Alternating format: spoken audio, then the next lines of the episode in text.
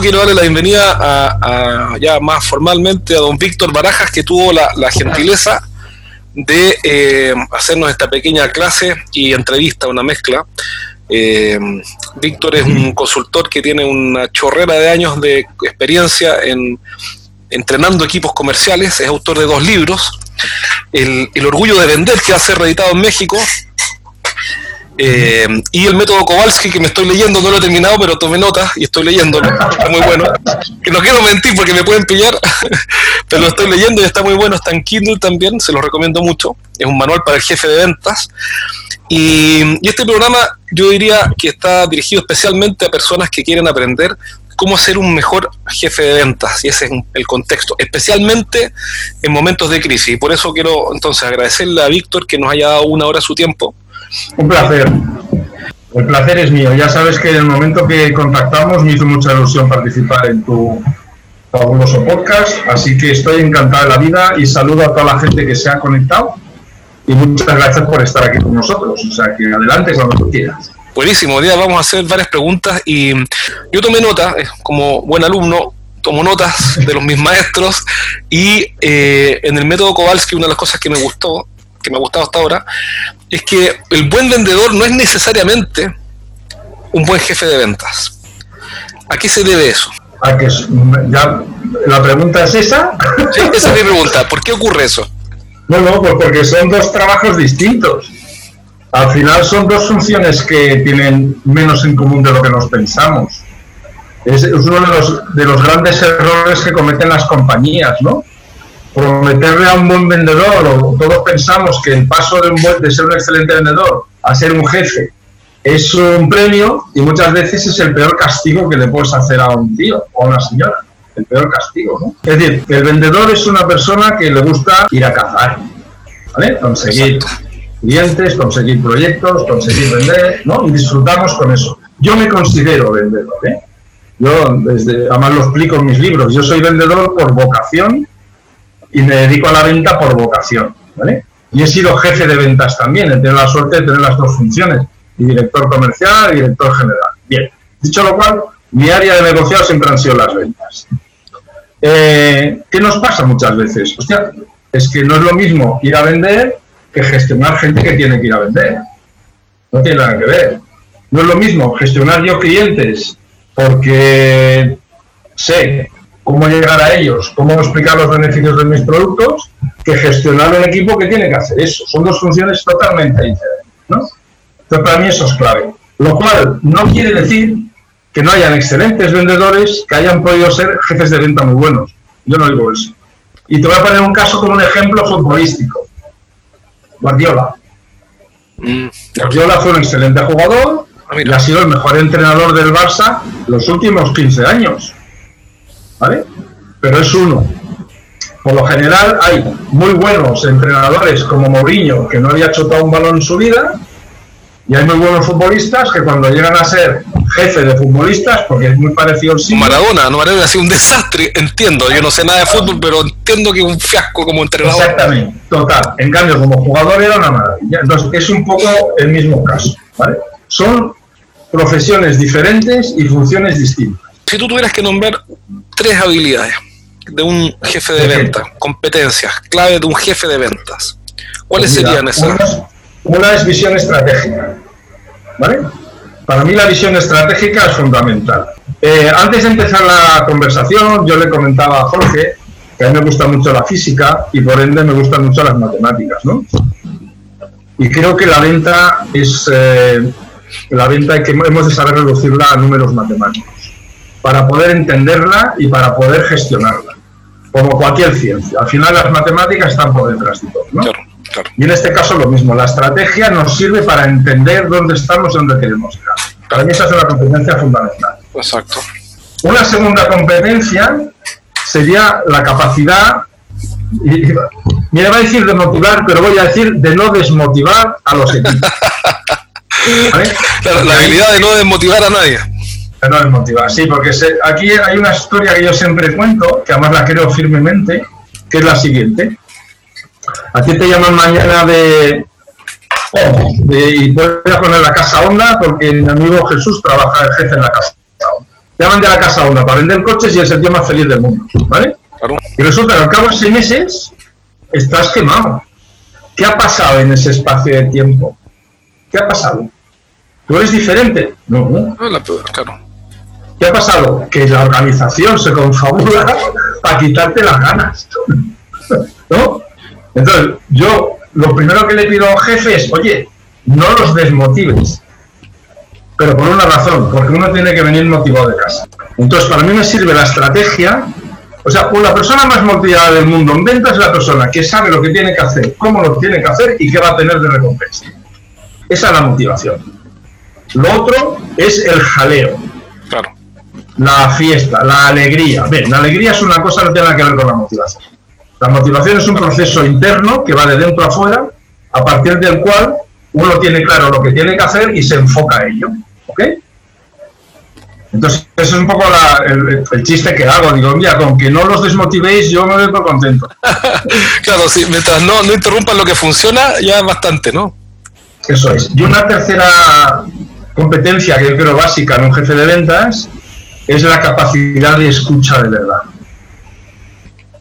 La escucha activa, lo que ahora se llama escucha activa, la empatía, toda esta historia me parece fundamental simplemente para tener al equipo motivado, saber escuchar a la gente, pero de verdad. Pero Yo con esas tres cosas hago un jefe de ventas estupendo. ¿Y cómo, cómo trabajas la escucha activa? Porque yo entiendo, la escucha activa, no, no, digo que sea la definición, pero tiene relación con hacerme cargo del mensaje, estar, eh, escuchar, tomar el mensaje de quien me habla y sin tener la respuesta guardada, ¿ya? Antes. Ahí va, es que se porque, porque si no tengo, estoy esperando que termine solo para disparar lo que ya tengo. Claro. Entonces aquí yo parto con un, alguien me, me enseñó hace poco el concepto de partir con un cuaderno en blanco. Es decir, hablo contigo, pero mi cuaderno está en blanco. No tengo apuntes diciendo, voy a esperar que Víctor diga esto para contestarle tal cosa, sino que estoy totalmente abierto a lo que sea que salga de esta conversación. ¿Cómo preparas a alguien en eso que es tan difícil? Porque es una competencia eh, difícil de desarrollar, creo. Pero, pero esa es mi pregunta, pero Es difícil de desarrollar porque, porque desde pequeño nos entrenan a contestar, no a entender. Entonces estamos siempre en, en actitud de lucha yo tengo mi mapa mental, tú me vas a explicar algo, pero intento filtrarlo con mis ideas y si no me cuadra, yo estoy más tiempo pensando en qué te de contestar que en entender lo que tú me estás diciendo. Ese es el grave problema. Entonces es una pura habilidad de comunicación humana. De hecho, es, es una parte de la comunicación adulta. La otra parte sería la asertividad, ¿no? La empatía y la asertividad no están muy bien balanceadas en el discurso comercial. Es decir, e, esto se basa en yo te quiero escuchar o no te quiero escuchar yo te quiero comprender o no te quiero comprender. Porque si yo, como tú bien has dicho, yo ya vengo con la idea preconcebida, lo que voy a hacer es que todo el discurso vaya a que imponga mi criterio. ¿O para qué hablamos? Claro. Me dicen, lo que tengo que hacer y se acabó el problema. Claro, pero no, no, disfracemos esto de conversación, porque en realidad no es una conversación. Eso es. Es una, una especie de esgrima. Totalmente. Cosa que nos pasa igual con los clientes, ¿sí? Sí, sí, sí. Ojo, eh, que ahora hablamos del equipo y el jefe, pero ojo con los clientes. Porque la gente, además enseguida vemos si el otro nos escucha o no nos escucha. Porque una cosa es oírnos y otra es escucharnos. No sé si tu señora te ha dicho eso cuando dice, pero tú no me escuchas. No, si te, escuché. No, no, no, no, a mí me, me dicen, ¿no? No, no, no. Sí, sí, me, me oíste, pero no me escuchaste. Claro, claro, claro. Lleva razón. Lleva razón. toda la razón. Eh, pero, pero mi pregunta es, bueno, tienes un jefe de ventas que todos tenemos este problema. No, no, no, creo que sea por definición un problema resuelto el escuchar activamente, porque, porque esto, esto hay que convertirlo en hábito. ¿no? Y por ende, no es, que, el día miércoles me tomé un curso de escucha activa y salí con un certificado de esos que le gusta a la gente y ahora, oye, mira, soy estoy certificado en el método Kowalski con Víctor Baraja y ahora yo soy un escuchador activo, eh, por decir una tontera. Eh, ¿Cómo lo entrenas entonces? ¿Cómo haces que un jefe de venta, como yo, como cualquiera de los que está aquí conectado, diga, en realidad, eh, cualquiera de los que está, ¿cómo, ¿cómo doy un paso? ¿Cómo entreno mi escucha activa?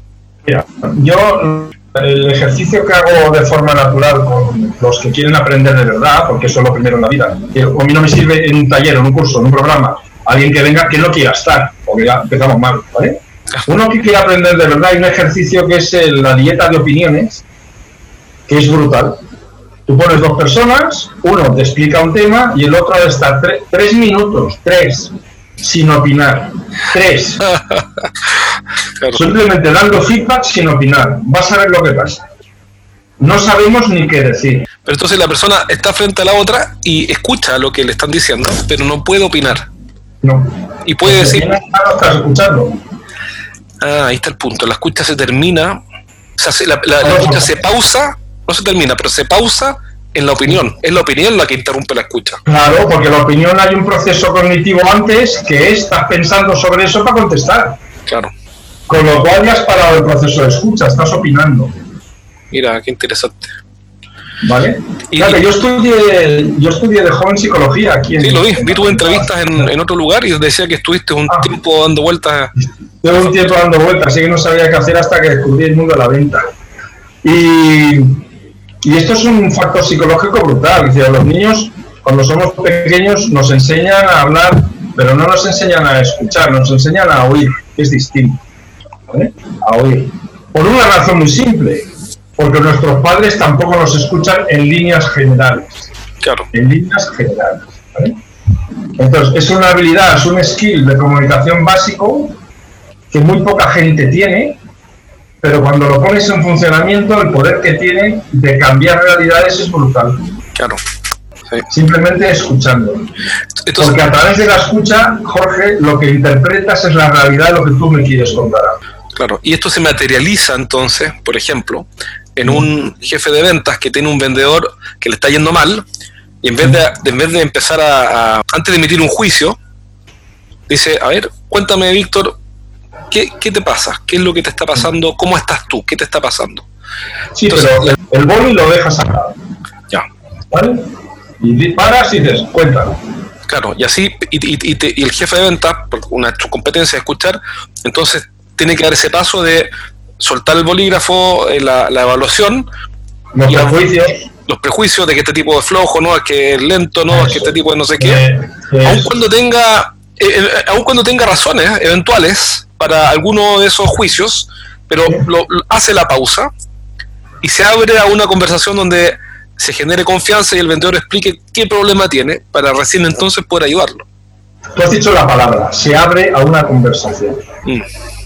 Si somos honestos con nosotros mismos, de las conversaciones que tenemos durante el día, a ver si somos capaces de encontrar alguna que nos hayamos abierto a escuchar. No, seguimos en guerra todo el día. Estamos comunicándonos para ganar, para ganar no sé qué, para ganar la idea, para ganar la conversación, para ganar. ¿No? Eso no va a ningún Una, ¿Qué opinas de esto? Que una, una vez eh, no me acuerdo quién fue, pero me dijo, mira, al final, cuando tú lideras equipos de ventas, tener la razón no sirve de nada. ¿Qué, piensas de eso? Y que lleva, que lleva razón ese señor aunque no sirva de nada. No sirve, porque puede tener razón, pero ¿y qué importa? Si, que tú la tengas, si no, bueno. Si no funciona, no funciona. Si no se trata de razones. Esto va de resultados. Yo soy un amante de los resultados y yo no soy nada ni wage, ¿eh? Eh, aunque el que entienda que hay una parte de comunicación que hay que trabajar y hay que entender al otro, pero yo me enfoco a conseguir resultados. O sea, el modelo, el método va a conseguir resultados, no a que seamos felices. Sí, estamos de acuerdo. O sea, aquí no, estamos hablando de un programa de coaching para ontológico o para ser feliz, no, no, no, no, no, Esto va de que eh, uno ha de ser feliz. Además lo explico en el primer libro creo que el último capítulo el, protagonista dice, no, no, no, a mí me van bien las ventas porque soy feliz. No te confundas, no es al revés. Ah, qué interesante eso. A ver, ¿cómo, es esa idea de que... Claro, la gente dice, el día que me vaya bien esto seré feliz. No, no, no, tú haces ser feliz para que te vaya bien. Si es que es al revés. El mundo, el mundo es al revés. El mundo te da lo que tú eres, no lo que tú quieres ser. Pero si tú ya eres feliz, el mundo te da felicidad. Y, no quiero entrar en este tema New Age porque no me interesa demasiado. Pero yo lo tengo muy claro, como, como, como núcleo mío de trabajo, yo me levanto todos los días contento a trabajar, voy a ver clientes contento, aunque me digan que no, porque forma parte del negocio, pero voy feliz. Y es la única forma de conseguir después lo que quiero conseguir, que es vender. Eh, hablamos recién de la escucha activa, Hablamos de la motivación como según otra competencia, pero no hemos entrado en la visión estratégica, que es uno, que es uno de mm, quizás está, en el eje, quizás está en el eje del negocio, uno de los tres ejes del método Kowalski. Entonces, ¿a qué te refieres con que el jefe de ventas tiene que tener visión estratégica? Pues algo tan simple como quién es mi cliente, a quién le tengo que ir a vender. Porque esto va a conseguir clientes. Claro. Y muchas veces, eh, bueno, el método tiene tres patas. Y la primera, que es el eje de mercado, lo que explica es, oye, ¿quién es tu cliente? Y tú me dirás, hombre, Víctor, pero cuando vas a un, a un cliente tuyo, mío de consultoría, lo saben, pero no tienen ni idea. Y además les suelo ganar a los directores generales un montón de comidas. Porque les digo, mira, vamos a analizar tu cartera de clientes y verás como más del 70% de las visitas que hacen tus vendedores son al cliente equivocado. Sí, claro. Eso, la, ley de Pareto no falla. No, no falla. No, no, pero es que estás Pareto por dos. O sea, equivocado y malo. Claro, claro, claro. Bueno, entonces, ¿por qué te digo esto?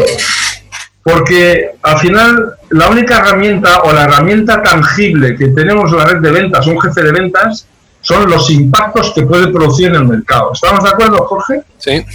Se llaman visitas, llamadas, es igual. El concepto está empaquetado de impacto con el cliente, son limitadas, tenemos X al año, y la pregunta que yo les hago es, oye, ¿dónde las pones? Dicen, coño, ¿cómo dónde las pongo? En los clientes. Digo, ya, ya, pero ¿en qué clientes? Claro, claro. Pues me dicen lo mismo. Bueno, pues del más grande al más pequeño. Claro, claro. eso no tiene ningún sentido. Entonces, lo que yo elaboré, yo los clientes los analizo bajo un parámetro de, de, dos ejes. El eje horizontal, que es la venta real que me han hecho, la compra real que me han hecho este año, toda la cartera dividida por número de clientes. Ahí tengo un punto medio y después la, potencialidad que tengo con mi cliente en el eje vertical, esa potencialidad la divido por el mismo número de clientes y tengo otro ejemplo. ¿Sí? ¿Se ha entendido, Jorge? Sí, venta real versus potencial. Exactamente. Y eso me da cuatro estatus de cliente. Me da los que tienen poca venta y crecerán poco, eso les llamo termitas, ¿vale? Mm. Los que tienen más venta que la media, pero no tienen capacidad de crecer, les llamo motores.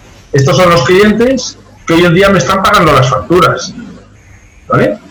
Y que tienen alta fidelidad a mí porque me compran todo lo que pueden comprarme, pero no pueden comprarme más.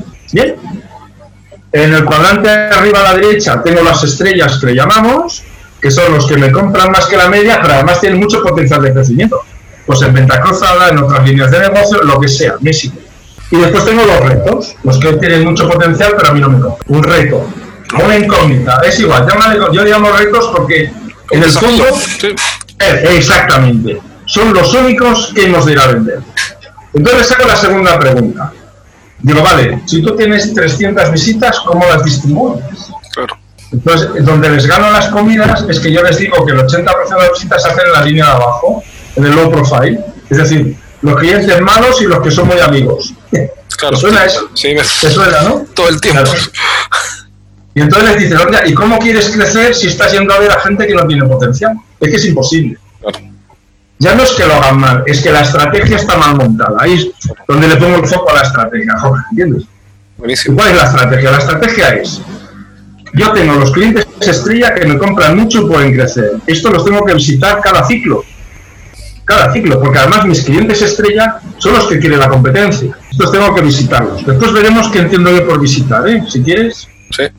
Tengo los motores que son muy fieles a mí, que los puedo visitar un poquito menos porque son fieles. Y la palabra fidelidad conlleva eso, que no te voy a dar el salto con otro, te seguiré comprando. Perfecto.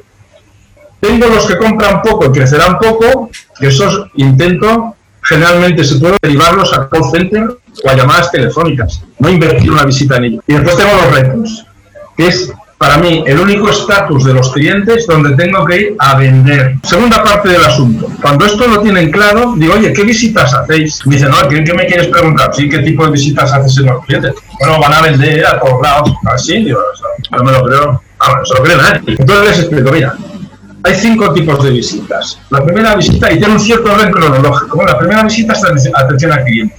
Hola, ¿qué tal Jorge? ¿Cómo estás? ¿Todo bien? Sí, encantada de saludar. Esa no es una visita de venta es una visita comercial, pero que no es una visita de venta. Segundo tipo de visita, visita de atención a la compra. Yo vengo con mi tablet y digo, Jorge, ¿qué te pongo hoy? Pues seis Coca-Colas, ocho Fantas, siete lo que sea. Muy bien. O sea, malo si te crees que has vendido. No, no, te han comprado. Ojo, que está muy bien, ¿eh? Pero no has vendido. El tercer grupo de visitas son las de venta. Es de pasar del no al sí. Yo no quiero esto, pues vas a ver cómo si lo quieres, pero te voy a convencer, etcétera, etcétera. ¿Vale? Cada uno con sus técnicas y tal. La cuarta, el cuarto tipo de visita es la negociación. Ojo a negociar antes de vender. Que eso quiere decir que estoy negociando con el precio. Y siempre que negocie con el precio, voy a palmar. ¿Por qué? Porque el concepto de venta quiere decir que el cliente quiere mi producto, está convencido de los beneficios que le va a dar, y una vez yo quiero ese producto, vamos a empezar a negociar. Condiciones, entregas, precio, pero una vez tú lo quieres. es importante que quede claro. ¿Cuánta gente veo yo que entran a, a vender con el precio, con negociación de precio? Están matando toda la estrategia de la compañía. ¿Me sigues, Jorge? Sí, sí, sí. Incluso he visto equipos de venta los cuales tienen eso como parte del proceso. Sí, sí, es tremendo, es tremendo, es tremendo, ¿vale? Y después, el último proceso comercial que aparece es el chantaje, es cuando vas a un cliente y dices, mira, o cumples estos pasos o aquí no entras. Bueno, pues te vas al jefe de ventas y le dices, mira, Jorge, esto es lo que hay, ¿queremos o no? Ya está, se acabó. Ah, ¿Cómo distribuyo yo estas, estas visitas en mis clientes? ¿Vale? Vamos a hacerlo conjuntamente. ¿Qué visita crees que tenemos que hacer a un motor? Jorge. motor, solamente para no perderme, ¿el motor es de qué potencial? ¿Alto o bajo? Bajo, bajo y es muy fiel. Eh, ya me lo contrato. yo, creo que deberíamos eh, visitar poco a ese cliente. Poco eh, y atención a la compra. Telefónica o call center o vendedor junior o asistente comercial, ¿no? Sí, para recoger el pedido, ¿vale? Bien, muy bien. Eso, es una, buena decisión estratégica. Los clientes estrella, que son muy grandes, son, nos compran mucho y además pueden crecer. Un Ahí tenemos que ir a vender. altísimo nivel de contacto, ¿no? Y, y, y, y, visita de venta. desarrollo de cuenta, perdón, también desarrollo de cuenta, ¿no? Totalmente de acuerdo. Es recoger pedido y vender y desarrollar, ¿vale? Y, pregunta, ¿y ahí usas account planning o plan, de cuentas para conocer en profundidad, investigar, descubrir. Eso es una gran cuenta, sí, ojo que la gran cuenta no tiene que ver con el volumen que nos compre, tiene que ver con la complejidad de la decisión de compra. ¿eh? Cuidado, que ahí si después queréis os explico para mí lo, que es el, decisor de compra, lo que sería el ban de la, de la cuenta. ¿Vale? Eh, luego, si me dejas un minuto, os lo explico. ¿Vale? Eso también lo confundimos. ¿Quién es mi cliente en la cuenta? oh, el que tiene la necesidad. No, no, no. El que tiene la necesidad es uno, el que tiene el dinero es otro, el que tiene la autoridad es otro, y otro nuevo que hay, el que tiene la planificación de tiempos. Porque si no hay agenda para introducir, mi invento, ¿eh? Tu sistema informático en la compañía, no vas a vender. ¿Me entiendes? Sí. En el libro, tú, nombraste en una entrevista a Neil Rackham que te, que te gustaban mucho los libros de él, yo también los estudié. Y, pero él, él, en esos libros, en Spin Selling, o no, en, Major Accounts Strategy, en, uno de esos, pero no sé si en Major Accounts Strategy o Rethinking the Salesforce, no me acuerdo en cuál, él habla de los tres roles, pero no habla del cuarto, el de planificación de tiempo, quizás eso es algo más reciente. Este, este es, eh, eh, Raham lo escribió en el 80. Claro, claro, había más tiempo. y estamos, claro, y estamos 40 años después. Ya. Sí, sí, sí. Entonces, yo lo que incorporo es el factor tiempo, es decir, oye, dentro de la planificación de la compañía, ¿entra esto o no entra? Si eres un empresario que dirige un equipo de ventas y quieres que tus ventas crezcan en medio de esta crisis, esta invitación es para ti. Voy a entrenarte personalmente cada semana en el nuevo programa de coaching que acabo de abrir. Te voy a ayudar en vivo a motivar y potenciar a tu equipo de ventas atraer más clientes, vender por internet y mejorar la estrategia de crecimiento de tu negocio. Vamos a trabajar juntos en un programa de coaching que te dará resultados importantes antes de 90 días. Si estás interesado, envíame un correo a jorge.estrategiasdeventa.com con el título Información.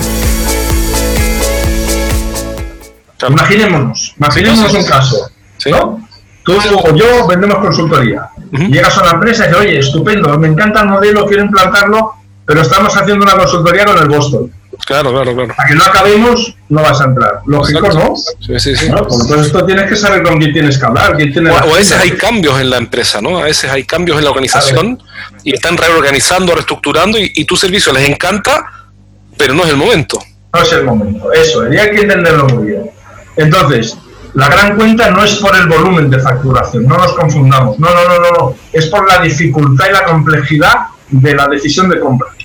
Y entonces llegamos al último cuadrante, el de los retos. Bueno, pues el reto es indudable que ahí tenemos que desplegar toda la fantasía de la venta y todo el conocimiento de la venta. Investigar al cliente, escuchar, preguntar, preguntas de poder, entender bien cuál es su necesidad, hacérsela ver, que esté dispuesto a pagar por ella, etcétera, etcétera. Con lo cual, para hacerlo fácil, Jorge, el único tipo de cliente que yo tengo que desplegar toda mi actividad de conocimiento de vendedor es en los retos. Si eso lo ponemos al revés, en función del momento estratégico de la compañía, repartes las visitas en cada estado. Perfecto. Eh, Ahora las visitas tienen una estrategia, no es salir a correr por las calles. Y, y tú tienes razón, yo me acuerdo, yo fui vendedor, eh, después estudié, etcétera, pero cuando fui vendedor yo cometí el error, pero mi jefe se- fue muy proactivo en hacérmelo ver, de ir a los clientes, de ir a los clientes que me caían bien. Y, y hay tipos que me adoraban y pasaba ya, pero el potencial de venta era mínimo. Entonces uno tiende a ir donde lo reciben bien, ¿no? que es natural el ser humano, uno va donde lo quieren. Pero había que hacer negocio no otra cosa. ¿Cómo? Uno no va donde le pegan. Exacto, exacto, exacto. Eh, Ese es el gran error. Ese es el gran error. Ese es el gran error. Esto va de vender, no va de hacer amigos. Fíjate que el modelo, a raíz del virus este simpático, lo he variado. Porque yo te he dado dos eh, parámetros básicos que tienes que analizar, que es lo que me está comprando y el potencial que tiene. Pero ahora, ahora a mis clientes les digo, ojo, añadimos a esto fidelidad hacia mí y capacidad de pago. ah, claro. Porque si no tiene capacidad de pago, voy a palmar. Y lo que tengo que generar ahora, el día que abra la puerta, es cash. ¿Ok? Sí. Y podemos añadir muchos más eh, variables de Claro, ahí, ahí ya te queda un monstruo gigante. La idea es que esto, ojalá, se- lo que me gusta a mí de que sean dos dimensiones y que en mi opinión, eh, como, eh, la idea de Pablo es muy buena, es que sea utilidad. Porque a veces Claro, pasa. ¿no? Que un gran cliente genera utilidades mínimas por X razones. Entonces me es parece que que... entonces lo que hemos de entender es que, eso es un- que, es un- no es un cliente grande para nosotros. Perfecto, perfecto. Ese es el tema, ¿eh? Creo más en la rentabilidad que en la venta. En. No, sin duda. ¿Cómo haces para en el paso 5 del proceso nos incluya el precio? Bueno, si es en la negociación, sí, la negociación, claro que se puede hablar de precio, pero a veces no solo es el precio, puede ser la forma de entrega, el packaging, el pedido mínimo, pueden ser otras muchas cosas. Lo que debemos saber es cuál es el driver de compra de cada cliente que tenemos delante. Y para esto tenemos un acrónimo como en mi caso, por ejemplo, que supongo que conoceréis. Hay gente, en mi caso es M-I-C-A-S-O, ¿vale? Hay gente que me compra por moda, gente que me comprará por interés, donde meto ahí todo el tema dinero, gente por comodidad, gente por afecto, gente por seguridad y gente por orgullo. Una de las cosas como vendedor he de determinar es cuál es el driver de compra de mi cliente. O sea, este señor o señora, ¿por qué me va a comprar? Porque en base a su driver de compra, yo tengo que crear mi discurso de beneficios. Ahora, Ese es el asunto. ¿Y qué hacemos cuando nuestros jefes nos piden cobertura, que atendamos a todos los clientes de nuestra zona? Yo, lo- yo- yo tengo la- ¿Puedo responder yo? Sí, sí, contesta. Yo le diría a tu jefe, jefe, métase a la página de Víctor Baraja, se llama auladeventas.com, aprenda de dirección de ventas y entienda que existe algo llamado la ley de Pareto. Esa es mi, mi respuesta. ¿Qué respondes Sí, tú? Estoy, estoy de acuerdo, quiero decir, eh, vamos a ver, vamos a ver. Matizo esto, ¿eh? Eh, La cartera de clientes que yo manejo puede ser de infinitos números. Si con la que tengo, con la que tengo, no hago el budget, he de ir a buscar clientes nuevos. Si con la que tengo hago el budget visitándolos a todos, los he de visitar a todos. Ahora, una vez estos parámetros los tengo claros, es cuando el modelo empieza a funcionar bien. ¿Vale? Cuando yo tengo muchos clientes y no tengo suficientes visitas, es para lo que sirve el modelo, para poner foco, para sacar la máxima rentabilidad. ¿Cómo podríamos tener esta fórmula para venta de activos donde la venta es de maquinaria? Es lo mismo. Si es que no tiene que ver el producto. Sí, Es, la, distribución del esfuerzo de manera estratégica. Esto sirve para poner una estrategia a los esfuerzos de los vendedores. Si bien es cierto que entiendo que vender maquinaria industrial o maquinaria es un mercado donde habrán, entiendo, ¿eh? menos clientes, con lo cual será más fácil de abordar. Yo ahí te plantearía más un modelo de venta CAM, de venta consultiva, de modelo spin de Raham que comentaba Jorge, por ejemplo. Eso es lo más apropiado para ese tipo de proceso, de modelo comercial. Sí. Pregunta a mí ahora, ¿cómo entra marketing en tu estrategia de venta? Gran pregunta. Fíjate que, que hay una frase que a mí me encanta, que dice, ventas piensa en cliente, marketing piensa en producto y quién carajo piensa en negocio. Está buena, ¿Quién, ¿de quién es esa frase? ¿De acuerdo? Y esta frase es de un amigo mío que es director de un laboratorio, cliente mío, que se llama Eduardo Goñado. la, la, pura realidad, ¿cómo es? ¿no? Y ese es el trabajo del director de ventas o director comercial, pensar en negocio. ¿Cómo entra marketing? Pues fíjate que voy a decir el marketing. Yo hice el máster en marketing en ESAD en Barcelona y entiendo que marketing ha de entrar en todo. O sea, hasta en la definición de lo que es un discurso comercial, un storytelling, un guion de visita. El problema entre el marketing y ventas es que siempre se están peleando y no sabemos por qué. Sí, como los casinos, sin hablar de los capuletos y los montescos. Como una... una, una... Llevan como algo, peleando. algo endémico, algo endémico, ¿no? Sí. Y, lo que, y, lo que, me hizo ver Eduard es que iba razón. Dices que unos piensan en, en producto y los otros en cliente. Lo que han de pensar es en negocio. Entonces, la solución es que el jefe de ventas les haga pensar en negocio. Y el negocio está por encima de eso. Por encima del cliente y por encima del producto. Es el resultado de compaginar a ellos dos. Una vez se entiende esta idea, que parece simple, eh, la cosa fluye de otra manera. Yo en las reuniones de ventas llevaría a la gente de marketing y a las reuniones de marketing llevaría a la gente de ventas. ¿Mm? Ahí, eso para allá una idea práctica es juntarlos, ¿no? Porque si se empiezan a alejar, se hacen estos silos donde los de ventas dicen que los tipos de marketing no van a la calle, no conocen los clientes, no tienen idea, no, no tienen que vender, ¿no? Y los de marketing dicen, no, que estos tipos son flojos y, no, no, hacen las cosas bien porque no saben nada de marketing. Claro, sí, sí. Es una buena idea. Ese, es el tema. Entonces, una de las cosas importantes, yo creo que marketing tiene que ir a la calle de forma periódica y natural, y ventas tiene que entender que marketing no va a hacer magia nunca es decir, que al final las peticiones de ventas tienen que tener un sentido común y tienen que tener una posibilidad económica de llevarlas a la realización, ¿no? Y esto de, oye, baja el precio, que venderé mucho, no, hombre, no, si baja el precio, no hace falta que estés tú, ya se vende solo. Claro, me pongo un carro de compra y listo, me olvido de ti. Ya está, y se acabó el problema, ¿no? ¿Alguna estrategia general para abordar un cliente potencial? Sí, hay estrategias muchas. La primera estrategia fundamental, y hoy en día que no lo hagas para cortarle las orejas, es métete en internet e investiga quién es. Básico, ¿no?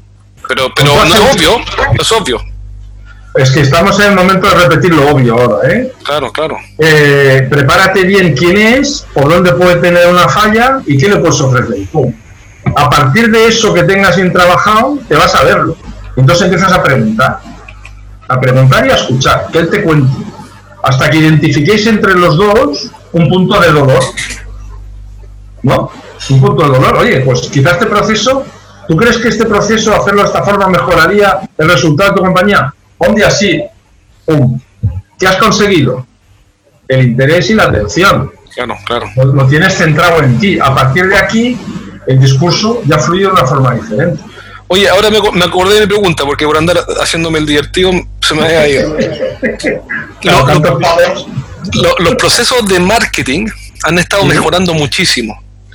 Eh, por ejemplo, de hecho en mi consultora ya instalé un sistema eh, automático para preseleccionar algunos clientes. Y estamos haciendo eso con clientes de nuestra consultora, haciendo que algunas etapas donde el vendedor era el hombre clave, ahora sea un software el hombre clave. ¿Cuál es el peligro entonces, si es que lo hay, para los vendedores? Peligro de, si hubiera, ¿no? En este contexto donde marketing está haciendo las cosas cada vez mejor, no digo que va a reemplazar al vendedor, pero hay espacios del, del llamémosle, del camino que recorre el cliente, que antes eran dominio exclusivo del el señor feudal, que era el vendedor, y esos espacios se han ido reduciendo y marketing lo hace tan bien desde chatbots, te digo, que instalamos eh, chatbots con clientes y funcionó increíblemente bien. Yo mismo instalé un chatbot eh, para hacer pruebas con mis clientes potenciales, bla, bla, bla. Eh, entonces, marketing se ha ido comiendo espacio, bien ganando espacio, y el vendedor en algunas etapas del camino perdiendo espacio. ¿Qué opinas de eso? Y si hay o no algún peligro, si yo soy vendedor o soy jefe de ventas y estoy escuchando esto, ¿en qué debería pensar? El negocio, ¿vale? No hay ningún peligro. El único peligro es si tú no quieres aprender a hacer cosas nuevas. Y fíjate una cosa fundamental en esa pregunta que me has dicho, porque es en lo que va a pivotar todos los procesos comerciales a partir del día que nos abran la puerta otra vez. Vamos a entrar en un proceso de, de low touch economy, de economía de pocos contactos. Con lo cual, los contactos en la vida real se van a reducir a los contactos de aportación de valor. Y repito la palabra, de valor. Y solamente puedo aportar valor si conozco la necesidad real del cliente. ¿Vale? Todo lo que en marketing puedo hacer entre contacto y contacto de valor, de contactos con el cliente, para prepararme la siguiente entrevista, hostia, bienvenido sea. Eso es una maravilla. Y esto está pasando. Si alguno de aquí de la industria farmacéutica, por favor, que se manifieste. La industria farmacéutica... experiencia en eso. Hombre, es que la industria farmacéutica va a cambiar el modelo de approach comercial absolutamente. O sea, pues nos imaginamos hoy en día con este virus que te dejen entrar en un hospital a explicarle una cosa a un. Va a ser muy complicado. Va a ser muy complicado. Entonces, ¿dónde están derivando? Pasa que esta gente van por delante en marketing y en tecnología y hace tiempo que lo están haciendo.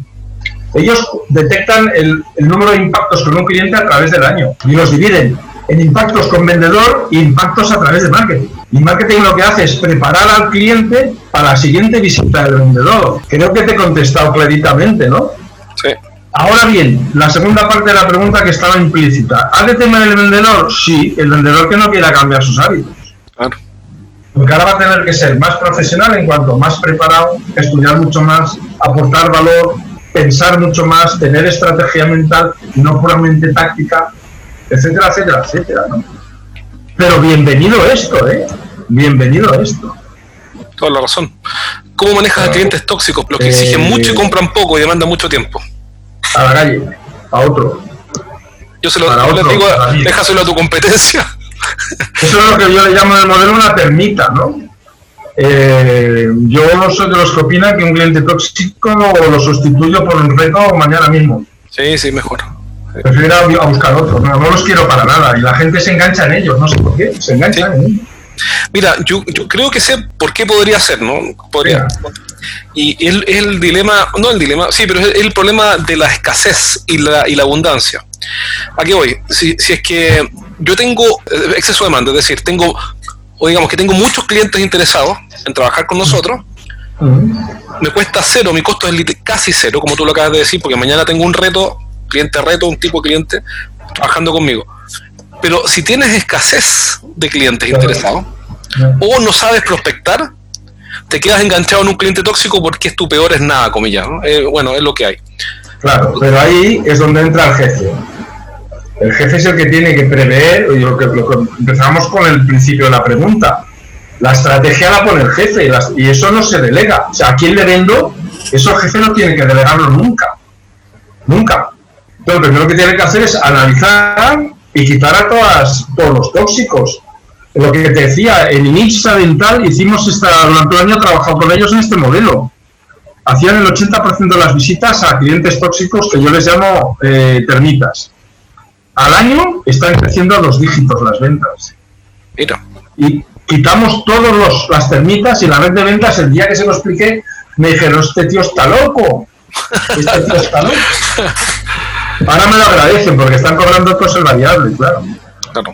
En el fondo lideraste tiempo con clientes de baja rentabilidad y de un desgaste emocional, de una erosión de motivación tremenda, y lo reinvertiste en clientes que valen la pena. Claro, esa es la idea. Aquí pregunta Margarita, si los resultados no acompañan al vendedor y cuando me siento a escuchar, me siento a escuchar, es solo queja. O el vendedor se hace la víctima, por el mercado, el cliente, el dinero. ¿Cuál es la mejor manera de reaccionar? Vale, Margarita, lo primero escuchar, ¿vale? Escuchar pasa por tener un espacio a solas con él. Yo esa conversación no la tendría nunca en grupo, porque acaba siendo un, Jack el Destripador, se convierte en Jack el Destripador, ¿no? Claro. Yo soy nunca bueno. La tendría solas, entonces yo le haría una serie de reflexiones. Es otra, otro ejercicio que hago yo en los talleres con vendedores que están quemados, ¿no? Lo hace una lista de todo lo que te acerca o te aleja de la venta. Hace una lista. Todo lo que se te ocurra. Todo. Y después cojo dos círculos y digo, pon en uno todo lo que depende de ti y en otro lo que no depende de ti. Mm, y curiosamente, todas las quejas son de lo que no dependen de ellos. ¿Vale? El precio, el mercado, el producto, la competencia. Y tu único problema es que estás desenfocado y estás poniendo tu energía en algo que tú no vas a poder variar. En cambio, de lo que tú sí puedes hacer es prospectar mejor, pensar más, preparar estrategias, aprender más a hacer visitas, eso ni lo contempla. Con lo cual es evidente dónde tienes el problema, ¿no? Está muy bueno ese ejercicio. ese ejercicio me gustó mucho, lo noté, está buenísimo. ¿Sabes por qué? Porque. Es, muy potente, Jorge. Y, pero es muy simple. O sea, no hay que tomarse un magíster en el S, no sé dónde, llegar y tener esa conversa, pero primero escuchando y segundo, sincerando, bueno, ¿en qué, en qué tienes el foco? O que ya piensen la respuesta, pero cuando en blanco haces el ejercicio y, y, y, el, y, la respuesta va a aparecer sola, no, no necesitas intervenir. Es que eh, yo lo hago con una pizarra, con una pizarra y digo, venga, empezarme a decir cosas, tal, tal, todo a mogollón. Digo, venga, ahora ordenemos, ¿no? En lo que tú puedes influir y en lo que es puramente deseo. ¿no? Ese es el círculo del deseo, ¿no? Pero bueno, el deseo, tú no puedes hacer nada. Entonces, olvídate, porque te estás haciendo daño tú solo. Ahora, ¿en qué puedes influir?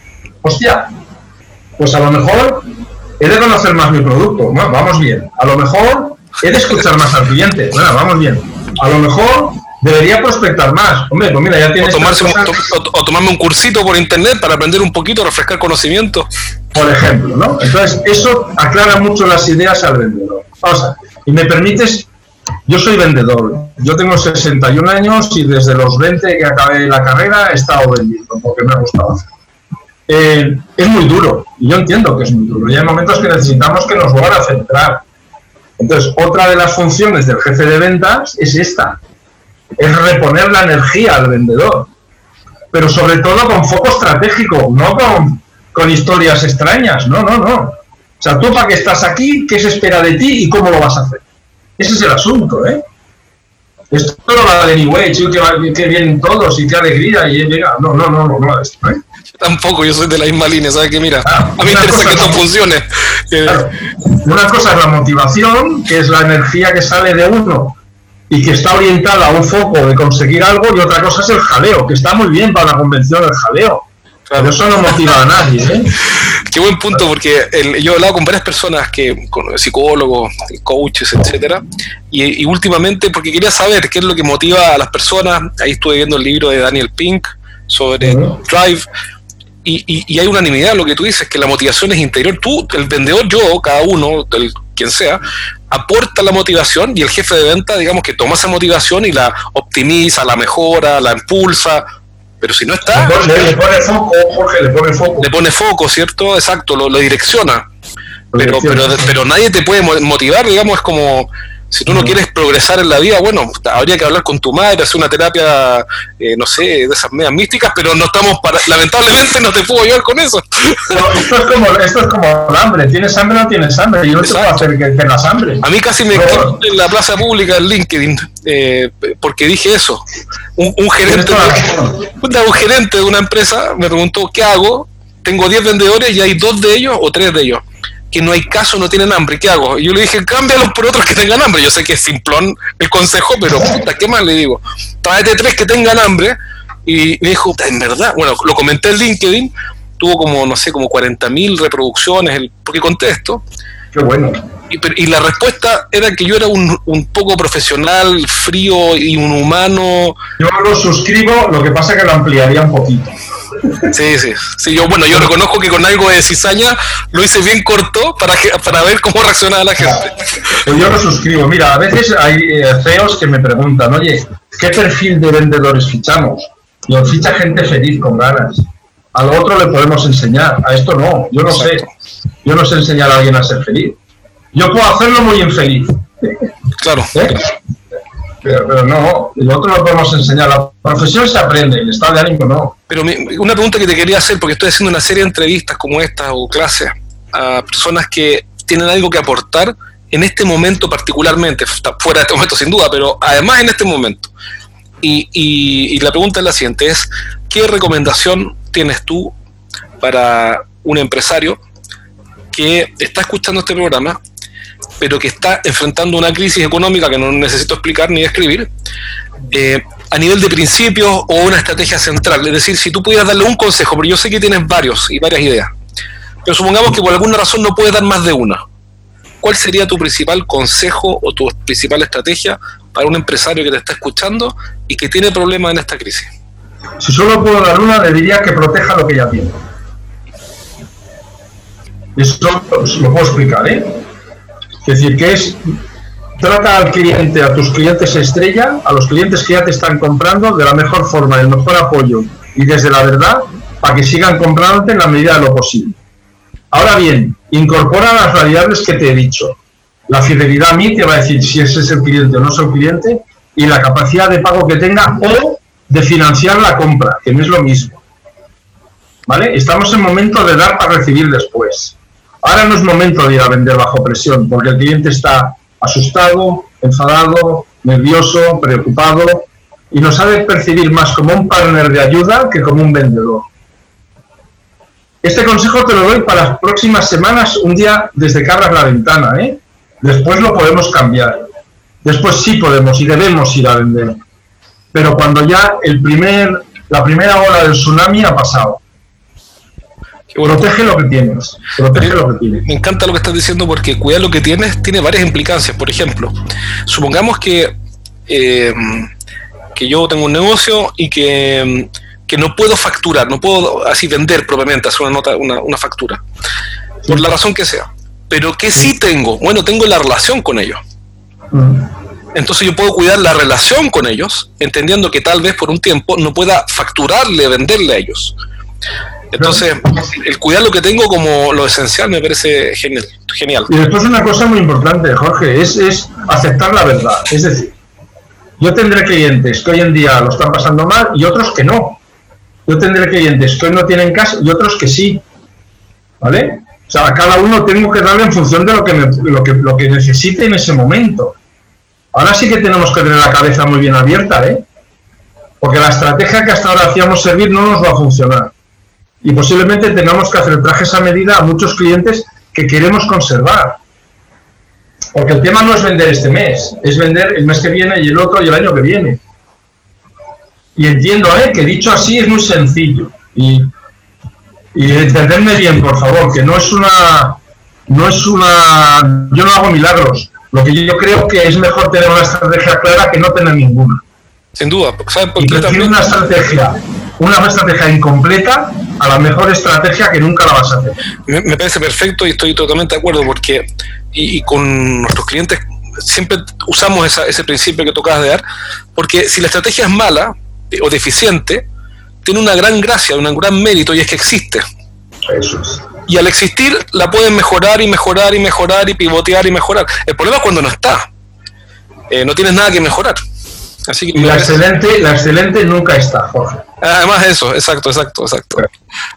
viendo cosas tan pequeñas, ¿no? Pero, por ejemplo, mis niños, yo tengo varios niños, cinco niños. Y lo, bueno es que su padre inmensamente rico, hace consultoría, hace consultoría solo porque tiene tiempo. Vale, vale, muy bien, muy bien. bueno, pero en fin, el, no, tener cinco hijos en España es una, yo creo que te llevan detenido por loco, así es como una locura, en Europa es como imposible. hoy en día es para premio, para premio. Es para un premio. Aquí todavía. Yo tengo tres, yo tengo tres, ¿eh? Eso es harto ya. Aquí todavía me miran como marciano. Eh, bueno, pero el punto es que lo, van a taekwondo eh, y, claro, metemos de a 5, ¿te acuerdas? Nos hace un paquete, negociamos un precio y los metemos a los 5, ¿no? Hacer de Bruce todo. Exacto, todo de Bruce Y, y, el punto es que mm, vino el virus, se cerraron todos estos locales, de la academia de Taekwondo se cerró. Y bueno, dije, bueno, se cerró, en fin, no olvida el tema, tiene otras cosas que hacer. Y hace, hace, unos, hace una semana paso por el living y estaba el profesor haciendo los mismos talleres de siempre por Instagram Live y sigue cobrando, manda la cuenta y le seguimos pagando, y por Instagram Live. No tuvo que inventar, a ver, no tuvo que eh, hacer un webinar, ni contratar una plataforma, ni, ni configurar un software. No, no, llamó, tengo Instagram Live, nos vemos a las 4. Y están todos los niños ahí en el living con sus trajes, etcétera, y hay un montón de niños conectados así en tiempo real, y el tipo sigue haciendo su negocio, que me parece fantástico que lo haga, y nada ha pasado. Fíjate que la generalización que yo puedo hacer en un webinar como este acarrea siempre injusticias. ¿eh? Es decir, eh, los temas son, oye, no puede venir a comprarme a casa, ¿se lo puedo llevar yo? Se lo llevo. No puede comprar en este formato, lo puedo comprar en este, se lo preparo. Exacto. No puede pagar este precio, lo puedo comprar en este, se lo hago. Eso es lo que estoy diciendo. ¿eh? y seguro que hay excepciones que, que, que no van a funcionar. Claro, pero, pero, pero, pero, el camino es el valioso. El camino es, mira, si no, si no tengo el producto, lo invento. Si no tengo cómo abastecer, invento un despacho. Si no tengo cómo atender, hago una alianza con alguien que sí puede atender. Si no tengo. Claro, te hablaba de lo, del hotel, ¿no? Oye, mis clientes no pueden venir, les llevo la comida. Oye, pues chapó, de eso se trata. De que el flujo, al final, todo lo que encontremos, que el flujo de venta y cash de su vida siga funcionando, es la buena estrategia. Sí. Para mí un gran tema, no sé qué piensas tú, que un gran tema que todavía no conozco bien porque está bien desarrollado, pero creo que es el momento de estudiarlo, es el de las alianzas comerciales.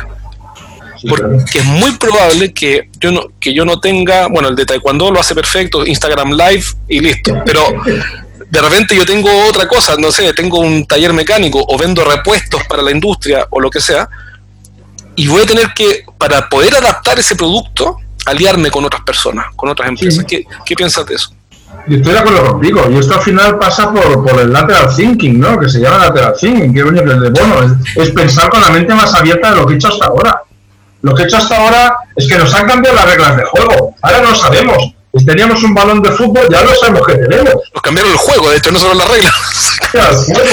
claro. Entonces hemos de pensar, oye, ¿cuál es el juego y cómo puedo yo jugar a este partido? Eso, no es difícil, ¿eh? Pero eso, eso es difícil porque, porque es un esfuerzo interior, ¿no? De asumir que lo que funcionaba hasta hace tres meses atrás, por decirte algo, no va a funcionar.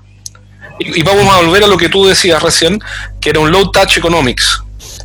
Así que, así que no es que no es que si liberas la cuarentena el miércoles, yo el jueves vuelvo a la normalidad y no, no, no.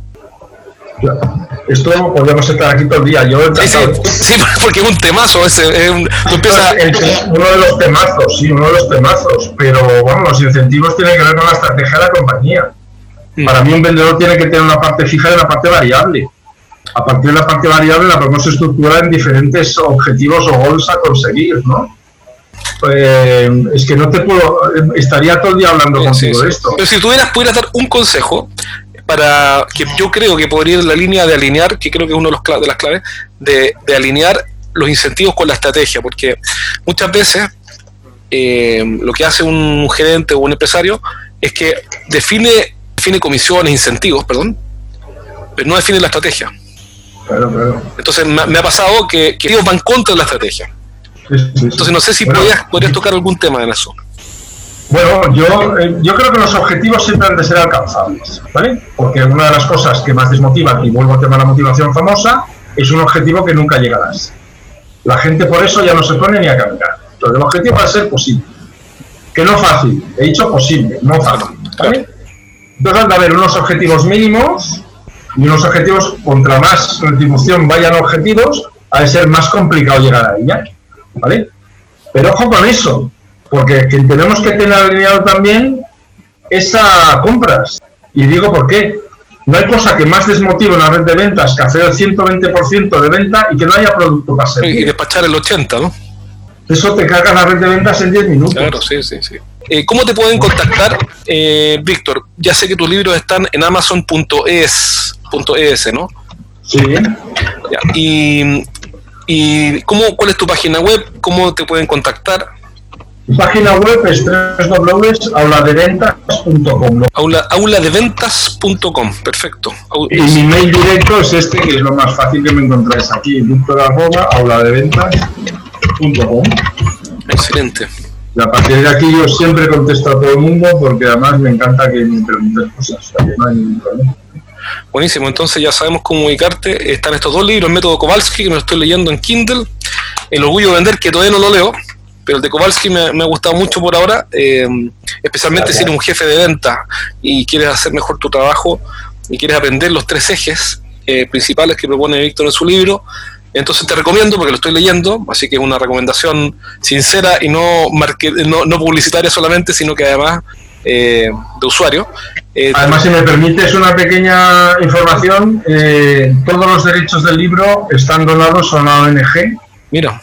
Aquí de España, que lo que los invierte en gente mayor en riesgo de exclusión, de exclusión social. Mira. ¿Vale? Que se llama Salud y Persona la, la ONG. Los, el director general es amigo mío y me apeteció regalarle los derechos del libro. Mira, fantástico, qué buen punto, no lo sabías. Excelente razón más para comprarlo entonces. Así que les recomiendo el libro Método Kowalski. Está el libro El Orgullo de Vender. Podemos encontrar a Víctor en auladeventas.com y su correo está acá, víctor arroba auladeventas.com. Si quieres que te ayude, Víctor, o tienes alguna duda eh, con tu negocio y quieres que te ayude, bueno, ya sabes dónde ubicarlo. Y nuevamente, gracias, Víctor, por tu tiempo. Yo sé que, que estás usando tiempo de descanso para, para ayudarnos y realmente ha sido un, agrado conversar contigo, aprendí muchísimo, tomé notas y vamos a tener pronto esta entrevista arriba. Pues por mi parte daros las gracias a todos por vuestras preguntas inteligentes, por haber estado aquí conmigo y con Jorge durante esta hora y cuarto. Eh, no olvidéis que os lo pasáis bien y yo mucho más. Buenísimo. Yo todo lo que es hablar de ventas con vendedores me lo paso súper bien. Genial. Jorge, un placer, de verdad. Amigo, nuevamente. Y seguimos en contacto. Buenísimo, un abrazo, cuídense a todos. Qué bueno verlos por acá.